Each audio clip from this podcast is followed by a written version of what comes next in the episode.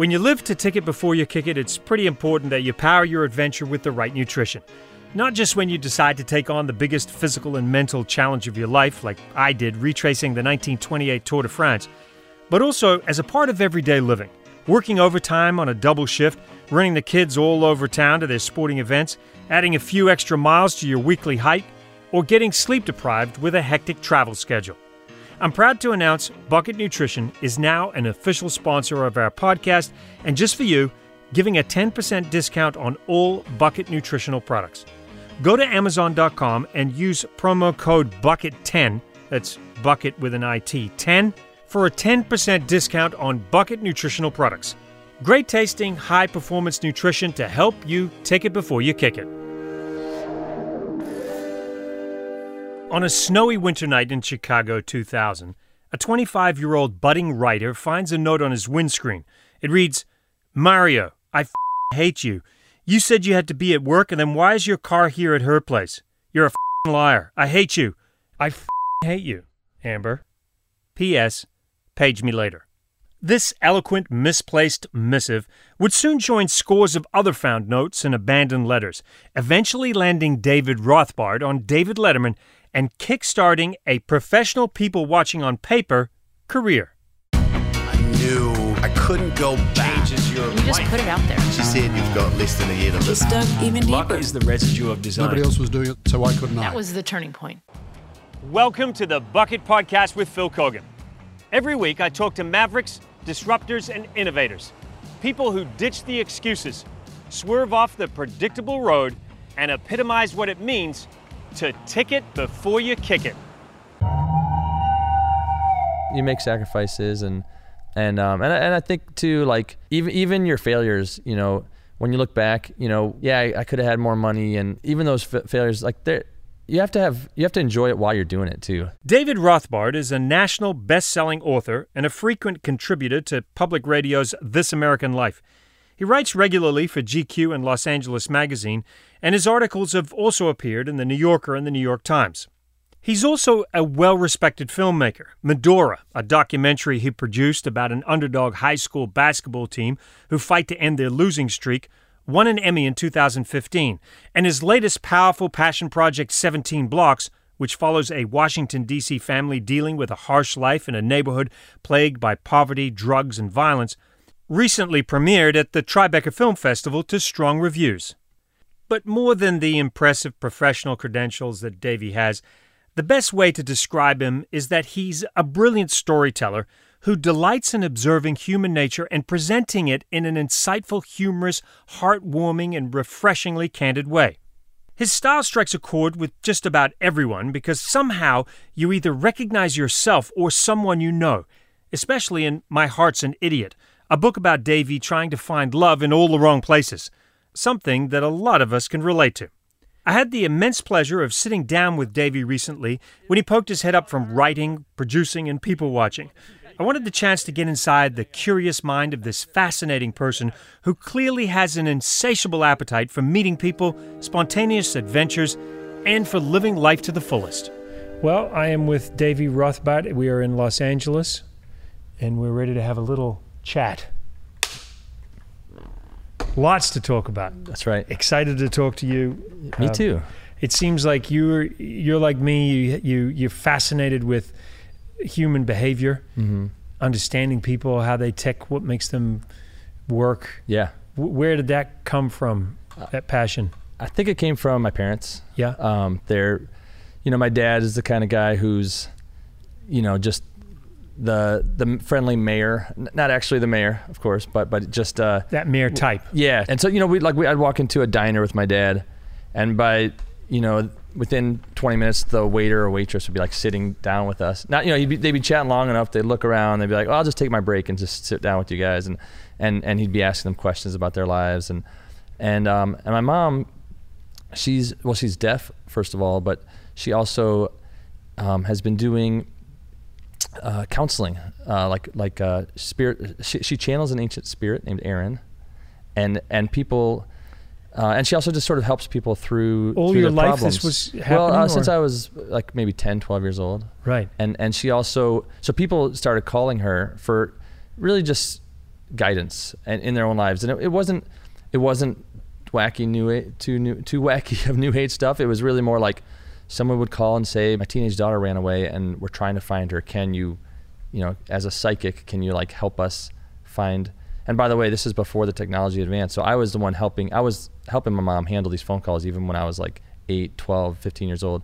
And and and and my mom would say, "Well, maybe I could locate your daughter for you, but even if you just sent the police there and dragged her back, like it's not to it's not going to improve the issues around why she's left. So let's talk about those things instead. Wow. And your And- mom became a counselor Yeah, in that so, so she's been counseling people ever since. And, and but throughout my childhood, I was the one.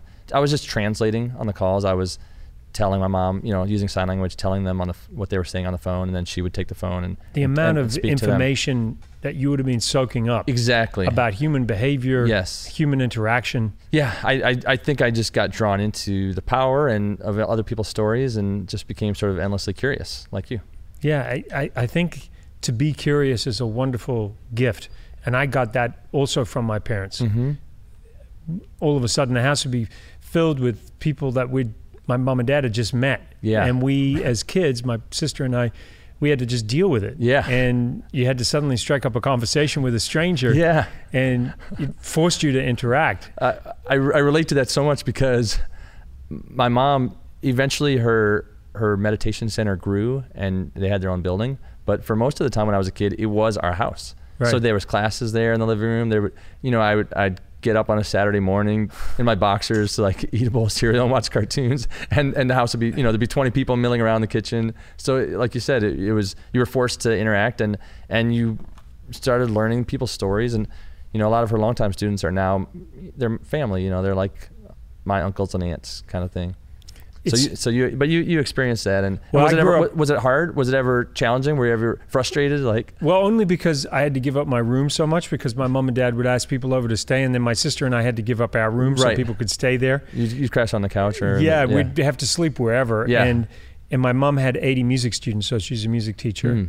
And then my dad being a scientist, and there were just always people. They were just always inviting people in. you know, I, I I've told this story before about my mom picking up some sailors she saw on the side of the road when we were in Antigua. Uh-huh. They were trying to find a laundromat. And my mom said, "No, just come and do the laundry at our place."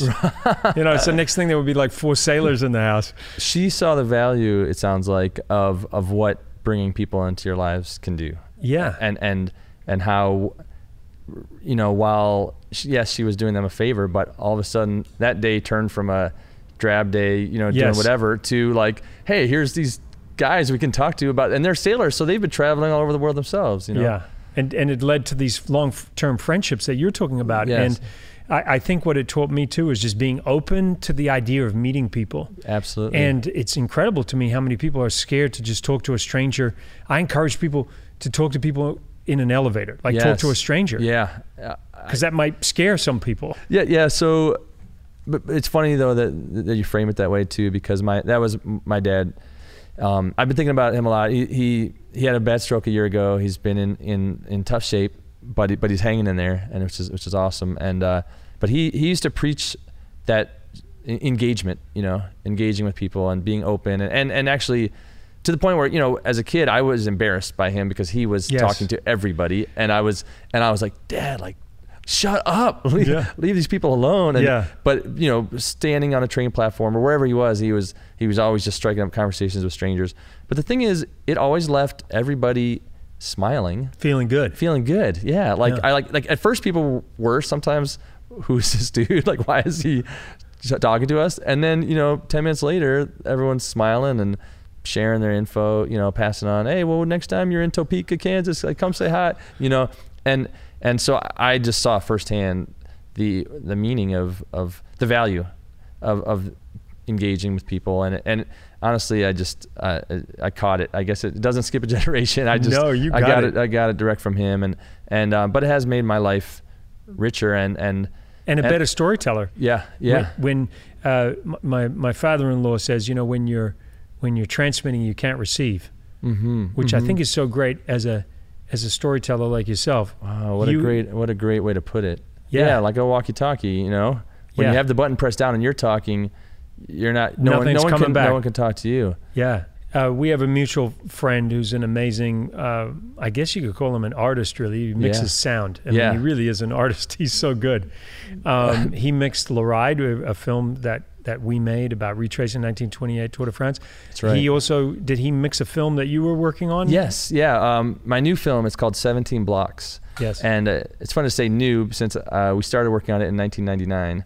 Um, Are you I- serious? Yeah, It's yeah. been that long? Yeah. So I, I was young guy, like right out of college, and I moved to DC, uh, and uh, I, on a basketball court. I love playing basketball.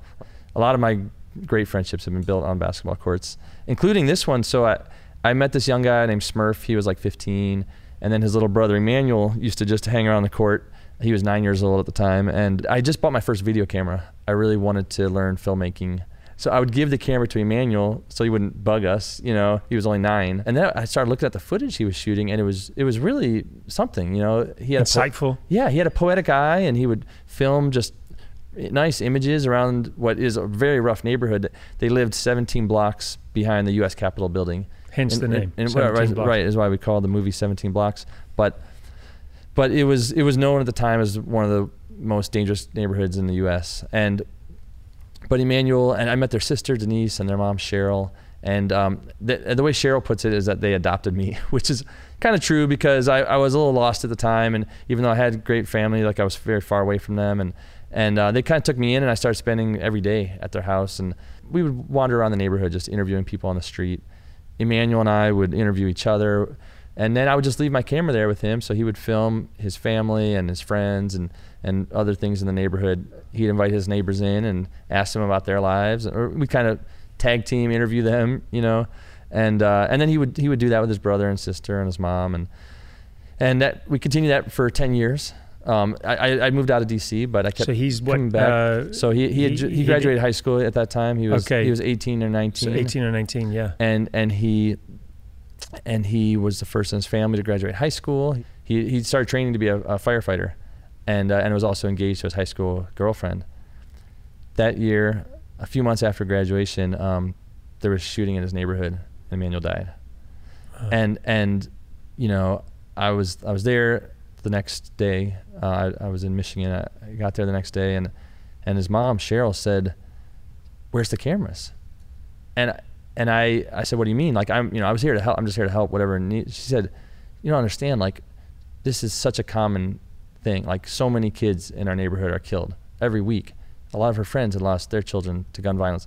But she said no one's been documented as thoroughly throughout their entire life as Emmanuel. Like people will finally get it rather than just being like a, a number, a statistic, or some abstract concept. Which is the opposite of what you would have imagined Right. hearing her say, right? Because if your- you had you turned up with cameras, you probably would have thought this is totally inappropriate. Abs- absolutely, because it's the most raw. Gut wrenching thing. You have a child. You, you Yes. can't even imagine. Yeah, you can't you can't imagine losing a kid and and right on your in uh, front of your house, you know. And so, but she said that's why we. She knew the pain that she was and heartbreak that she was going to be walking through in the days and weeks and really months that would follow. And and She wanted that out there. Yes, she wanted uh, people to be able to put themselves in her shoes. So what did you do? And so we filmed. I filmed her, uh, Smurf and Denise, Emmanuel's siblings, and and Cheryl too, and and we filmed all of it. And it's and I mean, you know, they they go to visit. There's a T-shirt shop down in the street that sells R.I.P. memorial T-shirts, um, and that's the sole function basically of this shop. Is just it's it's just you know just to sell T-shirts that you see their front window, and it's all all the samples are all R.I.P. You know, with teenagers People on there. passed. Yeah, yeah, and uh, and you know the, the f- film documents some pretty raw stuff, but now you could trace the victim of one of these shootings, like uh, that are so common. You could trace it all the way back to when they were, you know, a little boy, like like I've got on showing you. this How old is he in this photo? He's nine years old. This is the, this is the year I met him. Now we thought we were done after a year of filming the aftermath, but by this point, his brother and sister, they had their own kids, and we just kept filming with them, and we kept filming until a few weeks ago. A few So so weeks ago. so because now his this Emmanuel's nephews and nieces, his brother and, and sister's kids, are the age are the ages that that they were when I met them. Huh. So now they're like 10, That's the 11, next 12 years old. generation That's the next coming. generation. They're living in the same neighborhood. They're bright, curious, awesome kids. Justin, to Kale, Little Smurf, Smurf's oldest son, and uh, Little Little Smurf? Smurf they call him, yeah, and and Faith is is uh, Justin's sister. So so these kids, I mean, you see in them, you see in Justin, Emmanuel's nephew, you see Emmanuel, you just see Emmanuel It's when he was that age. repeating itself. Yes, yes, and and so the question the film asks is like, how can we change the outcomes for kids like Justin and Little Smurf who are like growing up in the same neighborhood, and we saw what happened to Emmanuel, but like these kids are just as cool, just as curious, and deserve better, you know. And so it's a tw- so it's 20 years in the in the life of this family, and I mean it's it's not even really out out yet in the world. It, it- we premiered at the Tribeca Film Festival a few weeks ago in That's New York. a fan- fantastic it, it was it was it was great, and Congratulations. thanks, thank you, and, and yeah, we- and so- especially when you hear of a 20 year journey to make Mm, a film to mm. finally see it. I mean, that's an, another reason I think, you know, why it's worth engaging, and it's worth I think whenever you have ideas, just Follow following them. because you don't know which ones will turn into something. Well, you know what? I, I, I think it speaks to the idea that you can wait for people to give you permission to do something, or you can just take it upon yourself to go with gut instinct. And you didn't know whether it was going to be just documenting a piece of American Yeah. history or that you'd end up at the Tribeca Film Festival, Right. which is a huge achievement. There's something in all of us Yeah, that is unique that nobody else has. There's Yes. some vision that you Yes. have. There's some story that needs to be told that needs to come from and, your and, soul. and only you can tell it. yeah. Only you, only you will have that idea. You know, with the Sanford family, um, you know, when we, and we talked about ways we can change outcomes for Yes. kids in, in growing up in these kinds of neighborhoods. And so Cheryl had the idea after her son passed. You know, what what can we do to change things so these kids just have different trajectory? And and she remembered I always talked about uh, I, I love camping and hiking, and I always talked about taking Emmanuel camping and hiking, and I never did, and I regret that. And the, and would it be fair to say that these inner city kids Mm-hmm. have never seen nature the way you and I know nature? even in neighborhoods beyond their like 10 block radius you know so for a lot of these kids like that's all they know and and and, and cheryl actually i mean she's so big hearted this is crazy but five days after her son died she wrote a poem to the two young men who had taken his life f- forgiving them praying for them and she also said she wanted to cha- give kids like them more opportunities. So she said, let's take kids from our neighborhood camping and hiking. And the first year, it was just like 12 kids from their block. Uh, we went from Washington, D.C. to Mount Washington in New Hampshire. So we, we called it Washington to Washington. And we hiked up to the top of Mount Washington, which is no, it's not Everest, but it's, it's, it's, you're up there and there's It's- winds it's, and there's, it's Everest for some people. Yes, it, it's it's for a kid that's never left the city before. It's it's pretty incredible, and and and and along with climbing a mountain, it was swimming and canoeing and camping, and campfires, you know, s'mores, ghost stories. How does it change their lives when they are exposed to something like this? People from a neighborhood like Mhm. Emmanuel's.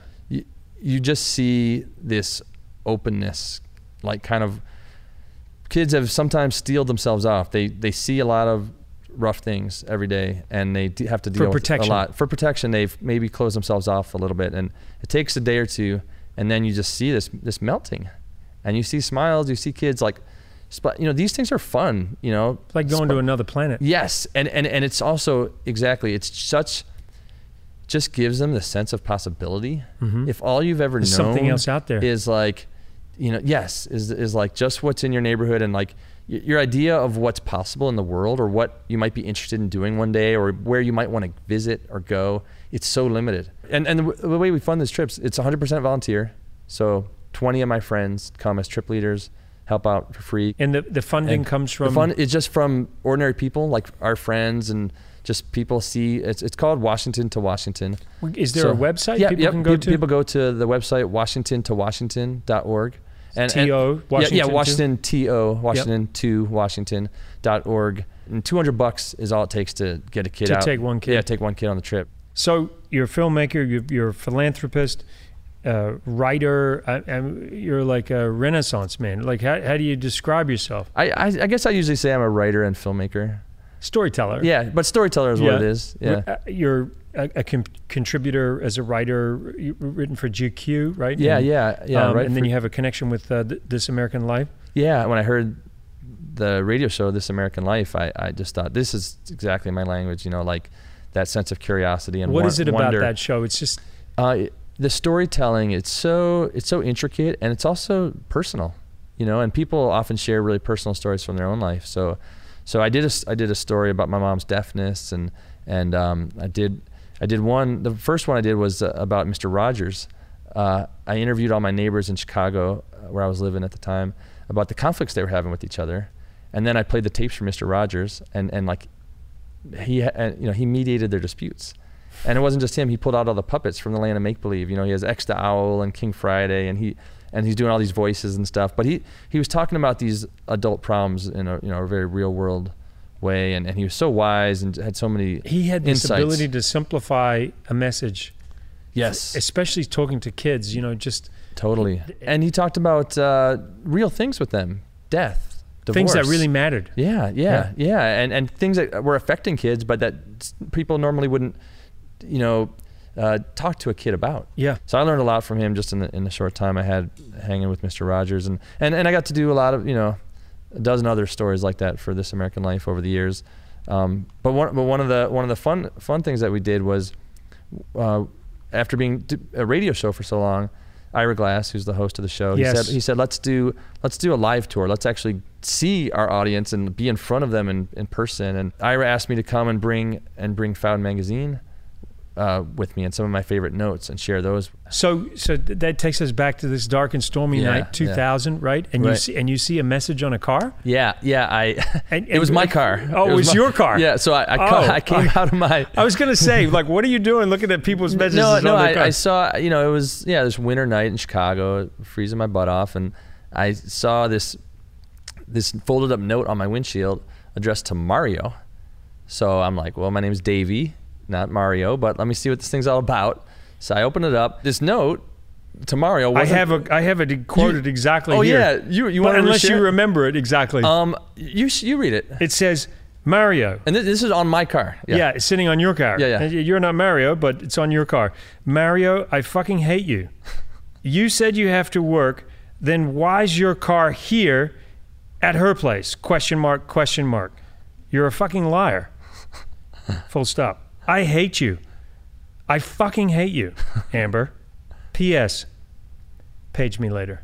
page, page me later and and that was the line that got me i think because What a turn. yeah she yeah What that's a a, great turn. it's a great turn she's so angry so upset with him but still ultimately hopeful and in love a little bit you know she she's pissed off but she still wants him to page her later and i always wish she had left her pager number so i could have gotten in touch with her and said like it it wasn't not Mario, but I can be if you want me to be. yeah, yeah. Hey, maybe we should hang out. You seem like a passionate person. yeah. um, I but but I started showing that note to my friends. The more people I shared that note with, the more friends of mine said, "Oh, I've got a great note. I found like I found this to-do list last week. You know, on the bus. I found this uh, note blowing around the parking lot at the bowling alley. You know, and love letters. Before I knew it, people were handing me and, and then mailing me love letters, to-do lists, journal Oh entries. God, I, you opened a- I started collecting these things. Yeah. You opened a door big time, right? Yes, I remember just sitting there one day thinking like, yeah, I've been collecting all this found stuff, and I knew I wanted to share it with people, and I thought, well, I should make a magazine like Found Magazine. I could just literally just put these notes and letters in it, and let everybody. I love the name, by the way, too. Yeah, Found. It is. It. I like things sometimes that are what they are. Me and my two cousins, who were like they were like 15 and 10 or something. We we spent a few days and a couple other friends. We spent a few days just taping all of the, picking our favorite finds that I'd collected over the last year, taping them together and making a little zine. And we went to a Kinko's. I remember we were going to make 50 copies because that, that's how big my ambitions were. I was like, "Ah, let's make 50 copies of this. And this punk rock kid was working behind the counter at three in the morning, and he said, "Dude, this is awesome. Let's make 800." And I was like, "Oh, that sounds expensive." He's like, nah, nah, man. I, I got the night serious? shift. Like, let's just do this." And so, so we we made 800. We collated. We stapled them together. I, And, I like- like this quote you said. I think it's a mistake for folks to believe that you have to go out of your way to find things. It's more of a matter of simply keeping your eyes peeled during your everyday wanderings through the world. And you say that you've been publishing people's most private thoughts in Found magazine now for well, it's going to be yes, 18 years. 18 years. Yeah. But um, you're, you're saying, I, I guess that goes down to your observation skills, right? When, when you're curious, you become super obser- observant, right? True- About what's true. around you. True. I, yeah, exactly. Like I just tell people, you don't have to even go out looking for found notes and letters, just in your everyday wanderings through the world. You know, on your way to school, on the On way the to work, on the bus, on you know, sidewalk, on the bus. people yeah. leave things And- lying around. and, and taking a second when you see a piece of paper laying there to pick it up and see if it's something interesting. My brother found this one um, in in Ann Arbor, our hometown in Michigan, and this was like a nice looking sign. Someone had spent some time designing this thing. It's all typed up. It says, "After leaving the building, please lock this door." it will prevent unauthorized people from entering the building and defecating in the washing machine. Many thanks. And and my you know we when people send in their fines, I always ask them to write you know one line of interpretation or response, like whatever they think about that note. And so about this one, my, my brother always says he says uh, he says be aware you know that people who are allowed to defecate in the washing machine will be given a key for entry. So.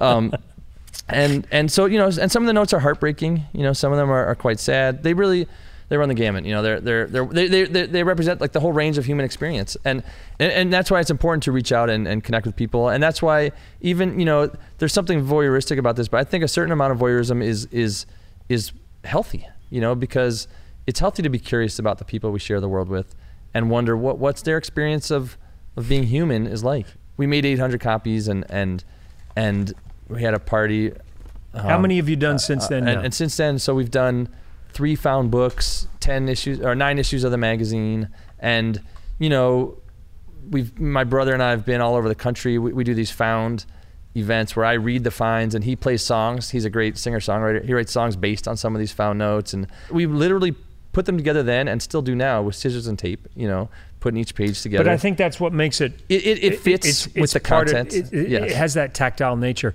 And is there anything greater, really? I mean, uh, you know, my wife collects notes. She's kept all her notes. They're in big boxes. Mm-hmm. Yeah. Uh, I, I make sure that they're put away safely because Yeah. they're love notes going. I don't read them, by the way. Right, right, right. right. But they're love notes. They go way back to when she, you know, was young.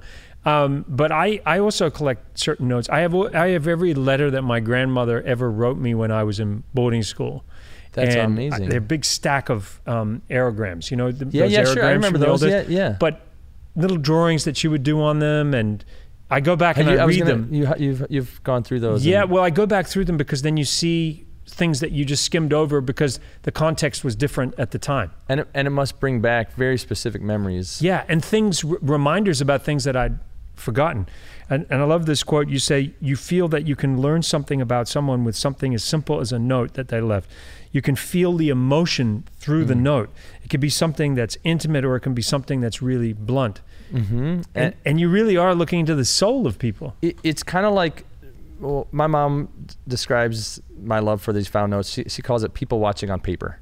And since you and I are so curious about other people's lives, you can learn so much about someone just through some scrap of paper that was left behind blowing down the street, you know? It's different from an email too, right? Mhm. When you, you know how they say you, you can misread an email. Yeah, tone. And it, it, the tone of an email. Mm-hmm.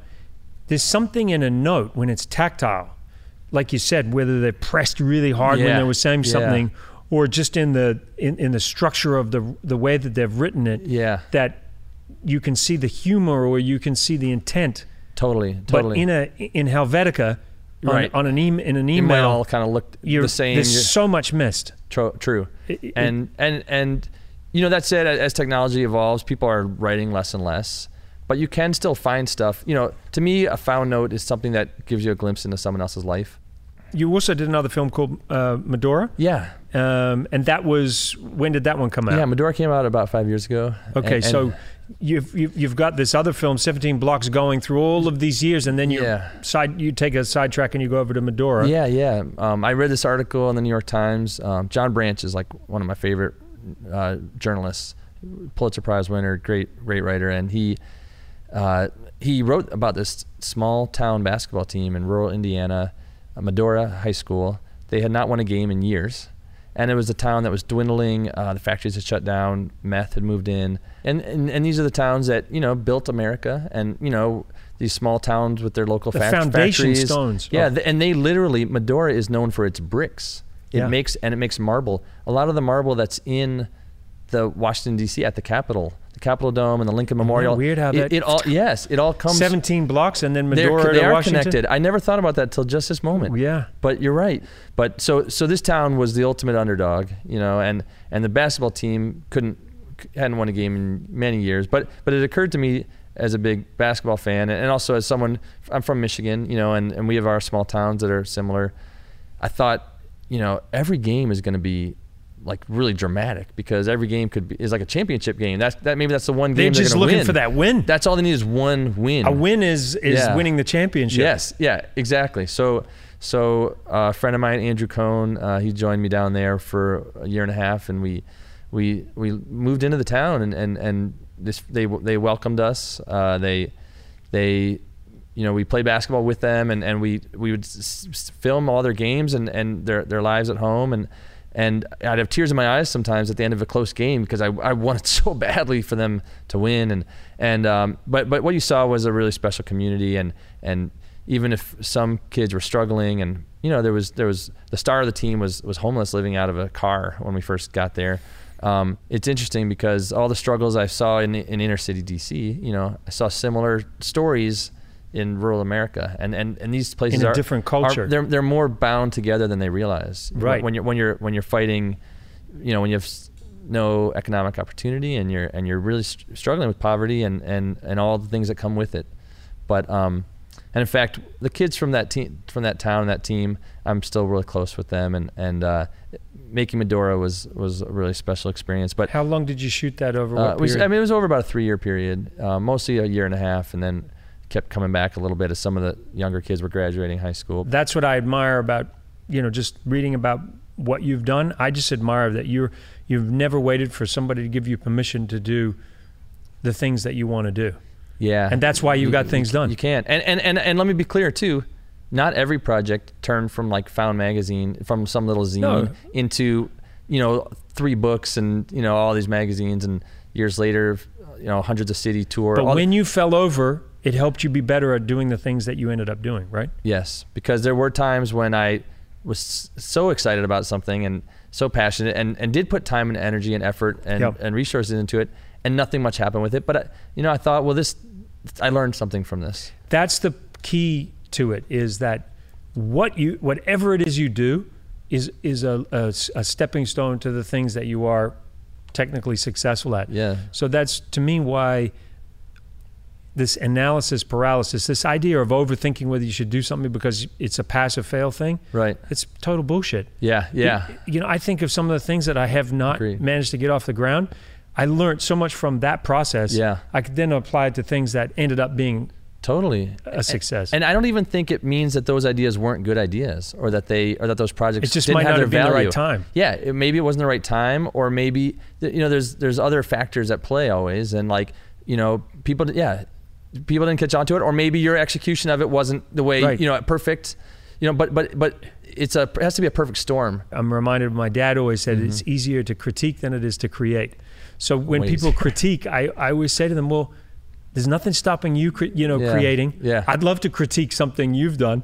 Yeah, right, yeah, You know, yeah, yeah, yeah. Go make something so I can. They uh, go watch a film and they say, "Oh, that was a piece of crap." I'm Right, like, right. dude, this these people mortgage their house to yeah, get this done. Yeah, you And have to people admire. make you make sacrifices and and um and I, and I think too like it's even even your failures you know when you look back you know would I have rather spent yeah I, I could have had more money and on on a boat or on you know something else you know even those fa- failures like they you have to have you have to enjoy it while you're doing it too Yes. The journey. the, the journey the journey is ultimate that's what our life is Well, I know that it took Clint Eastwood, if I'm not mistaken, 15 years to get Million Dollar Baby made. Mm-hmm. An And Academy Award winning director who did Unforgiven in 1992.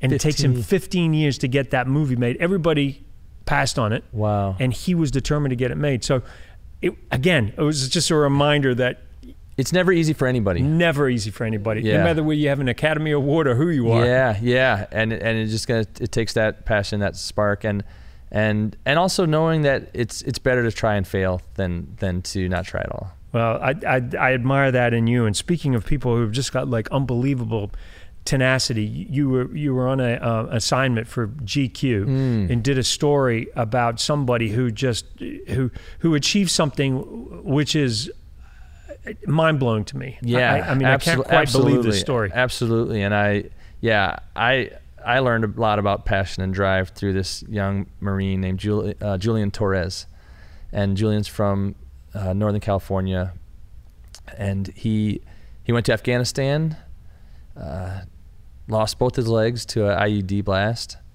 and uh, came back to California and was just he was hurting. I mean, the the transition from being a not just a walking person to someone with, with no legs, and he got prosthetic legs, but but uh, but to- from being a soldier and you know sort of shaping your life around your job, and you know that's something you, you know you wanted to be his whole life, and and then to not be able to do that anymore, he was utterly lost at the age of like 23, 24, and he heard about a guy named Tim Medvetz from the Heroes Project who, who takes uh, uh, wounded veterans, um, amputees, uh, up to climb some of the world's highest mountains. So he hooked in. Julian hooked in with him, and and uh, and Tim said, "Well, if you're serious about this, you know, I'll take you to Mount Kilimanjaro. You can, you know, well, we'll get you to the top of Mount Kilimanjaro." You know, I mean, Julian at the time he was he was having trouble getting his groceries into the car. You know, much less climbing a hill, much less climbing the tallest mountain in Africa. So, but but he started training uh, over the course of a year, and he got really fit. And and then uh, I got to go along with them. And and Tim's climbed Everest multiple times, right? I I you know I've climbed Mount Baldy. You know, it's ten thousand feet. It's over here, at Mount San Jacinto in Palm Springs. You know, I've never. So so this was going to be a test for me too. And and there were many times on the trail. It was a 12 day journey for us up the up Mount Kilimanjaro, and there's many times that Julian was way up ahead of me. And this is a guy with no legs. He's you know he's got prosthetic legs, but he's he's just fighting his way every foot. And at the end of every night, you know he's he, um, he, he had sores. The stubs the, the yeah. were were uh, Raw. were raw. They were bleeding raw, and and it's quite dangerous in a way because if they do get infected, they might have to reamputate higher up his leg. And so I mean he was he really put a lot on the line to do this, and and and he was driven by the memories of some of his friends that lost their life uh, overseas in combat, and and he and he just showed such determination, and it was absolutely incredible to watch him. There's a place called the Barranco Wall. It's almost a 900 foot cliff, and uh, it's you know you're not on ropes or anything, but it's just steep section after steep bluff. You know, little mini 15 foot cliffs, one after another after Precarious, another. very Very precarious. Very precarious. And if you do go over the edge, you're gonna you're gonna tumble down quite a few of these, and and just to see Julian like that sense of humor that he had, you know, he just uh, made your writing easy. yeah, yeah. That was probably the easiest story I've ever had to write because I just witnessed it all. And you know, at the end of the night, I'd be, you know, as soon as we get to camp, I'd, you know, I'd want to go to sleep within three minutes. Julian would take out his chess set. He'd be say, "Come on, let's play a game of chess before bed." I'm like, this guy's a maniac. But, but, uh, but Julian became a lifelong friend to me, you know, and that just happened uh, being being on that trip with him and getting getting to witness his his passion and drive. And I think about him sometimes when I when I'm struggling. Say I have a writing deadline, you Yeah. know, and I'm like, I'll never be able to f- finish. This is I got I got three thousand words to write before morning. like, well, Julian What did. would Julian do? Julian did conquer the Barranco Wall in a typhoon. You know. Well, he had very, So- very sore legs. Yeah, yeah, yeah. So Well, you said you said about the climb. You said a guy with no legs should not be able to climb a mountain. it should be impossible. But here before me, the impossible is happening, one painful step at a time. You were witnessing something that is inconceivable. Yeah, yeah. It it it was hard to put into words. You know, actually, there was a lot to write about, and at the same time, it was hard to describe w- what a powerful feeling it was to watch somebody uh, push themselves to their very, very limits, and and not just physically but emotionally, because I could see everything that he was going through, and and uh, he was carrying a lot on his shoulders during that trip, you know, and and uh, Julian Torres, yeah, I mean, he, uh, it, I, I was I was so happy that I could just be there to witness it. The number of people that I've spoken to have been through some life changing experience, Hmm. uh, with the exception of maybe one Yeah, um, who is still trying to find answers. But uh, the majority of them, Paul de Gelder, who was attacked by a bull shark, you know, he talks about the fact that it was the best thing that ever happened to him Mm. because this tragedy led Mm. to uh, a better life. and, and you know, my mom says the same thing. Uh, she was 29 when she lost her hearing, and uh, she had a terrible illness, and the the nerves from her brain to her ears were severed, so she, she lost all inner ear function. So n- not just hearing, but balance. She couldn't walk for a year. She was crawling, and I think in that moment when people have suffered a devastating loss, I think having being contacted, you know, having someone like Julian Torres, you know, Tim Medvetz come come into your life and and and remind you like it's gonna get better. You're gonna adapt. You know, and and it's about it's about the attitude that you have going forward. And uh, honestly, I, I try to be that voice even when friends are going through like a broken relationship. You know, because that's another that's like being having a limb amputated sometimes. Absolutely, And- broken heart. Yeah, broken Well, heart. you, you know about that. yes, yeah. Uh, I, I well, what, what is this article you wrote about 22 crushes? oh, I, I, I wrote That's a lot of crushes. I wrote Are about you, you're, you're prone to infatuation? Yeah. Uh, yes. California Sunday Magazine, great, great magazine. Um, they they were doing a special issue um, about you know your teenage years, and I, I I just found you know you were talking about finding the letters that your mom wrote Yeah. you, and uh, you know when you were away at school, and and I just found this old journal of mine from high school, maybe you know junior high, high school, and uh, and there was literally one page where I where I had listed the Yes. 22 loves of my life, Yes. and I was 13 at the time. yeah, I, I have the quote. You said at 13, I listed the 22 loves of my life with a red heart around each one. My crushes sometimes overlapped, but usually one shone brightest. And as the weeks or months passed, it would fade as another rose would take its place. Seeing the names again after so long transfixed me. I, because I was curious, you know, who who were these women? I mean, we, Yes. we I was 12, 13, they were too, but like what What became of those wonderful women? Yeah, and and what what what has their trajectory been and what, you know, there was something connecting us at that age. You know, what what would it be like to talk to some of them again and and uh and and it was That really began the search. it, it, it was fun to Yeah. to track some of them down and, and to find in in a few instances you know that that there was still some you know th- that my instincts hadn't been all wrong. Like actually these people had gone on to live lives you know where where you know what what what attracted me to them in the first place you know what what, what whatever their spark was that that was still shining brightly in them. And it was fun it was really fun to kind of uh, reconnect Reignite the, the teenage crush. well, I would say it, it, it, it wasn't so much that the crush was back on in full swing as much as just that human connection. That Like you realized there was something friendship. about that in the first place. Yes, yeah. He said nothing releases the same set of endorphins and hits your pleasure centers quite like a teenage crush. Each one is its own particular joy. Yeah. The Yeah. what if, the what could have been. Well, I, you know, I wrote this book, My Heart is an Idiot, and Yeah. it- it's all personal essays about.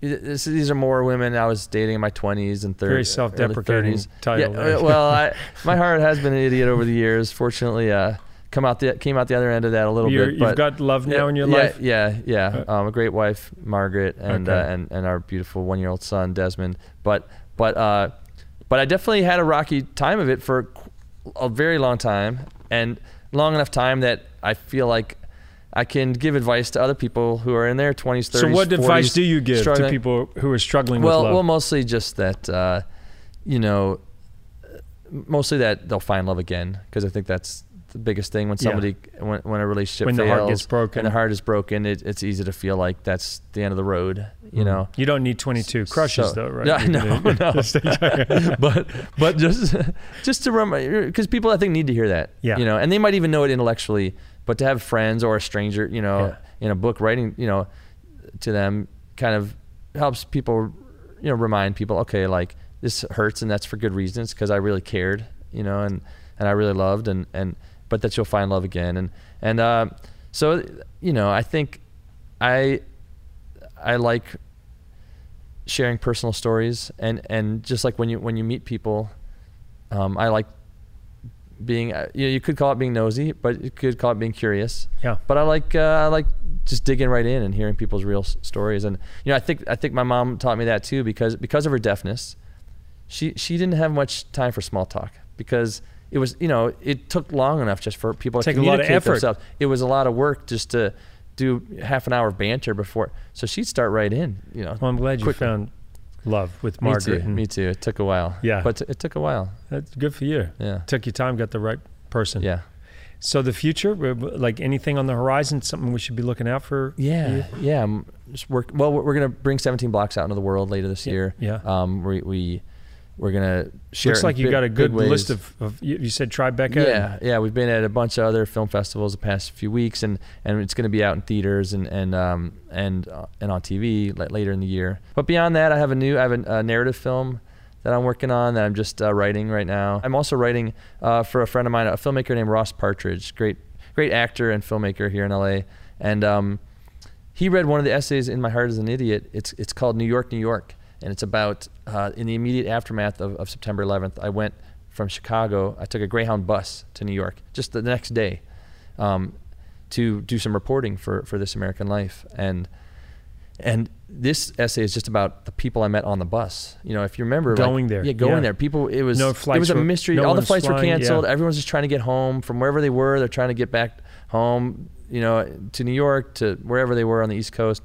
And this is just about a bus full of people kind of bonding in the aftermath of this huge tragedy and, and trying to make sense of things. So um, Ross really gravitated toward this piece. So I'm writing the script and, and we're planning to film it next year. So that'll be a great one too.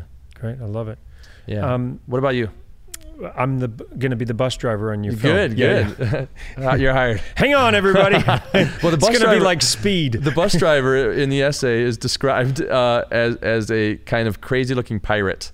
So um, uh, How's this? that, that that I think you've got it. Yeah, I can do crazy. Yeah, you're you're hired. Yeah. So uh, I, I end the podcast with some questions. And, and speaking of driving, let's imagine you're you're going to drive across the country, hmm I love road trips across the country. and you're going to take three people from any time in history in the vehicle with you. Who would you take with you? Mm, this is this is awesome. Well, I think you know I, I love music. You always need good music on a road trip. Yeah. And uh, and I- I'm a Simon and Garfunkel guy, so I'm gonna have Paul Simon sitting I'm in the back seat that. with his guitar, just playing some tunes for us. That would be, you know, usually I'm usually I got him on the cassette deck. So, So, it's Paul Simon, or are you taking Simon and Garfunkel? uh, let's just take one. Let's take one. I'll take Paul Simon. Maybe if maybe we'll st- stop and visit well, because Art along the way. uh, Garfunkel didn't play the um, He was a singer. right, but he didn't Yeah. play the guitar, right? Yeah, yeah. I don't think so. I don't. Think I think so. it was only Paul yeah, Simon. Yeah, Paul Yeah. Simon played the guitar. Okay, and- so and- that's good. You got your music. I got my music. I'm gonna take uh, as a, I'm gonna take Jim Carroll. Uh, now this guy wrote, wrote the Basketball Diaries. Yes. That way, if we stop along the way, we can shoot hoops. Yeah. We, I like on road trips. I like stopping to play basketball with people in, in each town I stop in because that's a way to really get a sense of what that town is like and who lives there. Yep. One more person in Yeah. your car. I'm gonna go with uh, uh, Oprah, Oprah Winfrey. Okay. All right. Just uh, I just saw her speak in Colorado, and uh, You got inspired. and I got inspired. Yeah, I, I, I, I didn't know that I would because I had I haven't been an Oprah fan. I haven't really you know followed her her story really that closely. the last question I have for you is your last day on Earth. Like, Mm. let's say you could plan your last day on Earth. You could Mm. do whatever you want with it. Hmm. What would you do? Well, I would try to do what I do on my birthday every year, which is I try to climb a mountain and swim in the ocean on the same day. On the same day? yeah, yeah. So from the peak to yeah, the ocean. Yeah, yeah, because those are my two of my favorite things to do, and that's just living. You know, um, I, I would obviously want to spend time with my son and my wife and my and uh, and my family, um, and uh, probably have probably have a big party at the end. Get get some some nice bourbon going. Uh, You're a bourbon guy, huh? Yeah, yeah, and uh, maybe take a few swigs of that before midnight. Uh, but with, with a bunch of my closest family and friends. Dude, you're you're awesome. You're such an interesting character, and uh, Thanks, Phil. in- interested to see what you're gonna do. Cool, man. in Well, the I look forward to future, staying you know. in touch with you and Yeah, me share, too, sharing man. these projects, man. It's Really been so great talking your- to you. Appreciate your time. Yeah, I appreciate your your energy and your and your spirit. So, Wow. thank you. Feelings mutual. Cool, man. Yeah. Well, look- And what do we say? We say take it before you kick it. that's right. Right? Absolutely. That's It's- what you live in. So important. So Fuck it, important. which r- rhymes with fuck it. I'm just gonna do it. Fuck it. I mean, let's let's let's do it. Boom. Now's the time. I hope you enjoyed today's podcast. To see more great interviews, go to philkeoghan.com and subscribe to Buckit with Phil Keoghan wherever you get your podcasts. Please consider rating and reviewing us. And follow Buckit, that's Buckit with an IT, on Instagram and Facebook. Also, follow me on Twitter at Phil Keoghan. Today's podcast proudly brought to you by Buckit Nutrition. Great tasting, high performance nutrition to power your adventure. Don't forget to go to Amazon.com, search for Buckit Nutrition, and use promo code BUCKIT10, that's buckit with an IT, and you'll get a 10% discount on all Buckit nutritional products. Just wait until you try the Buckit Booster with Manuka Honey.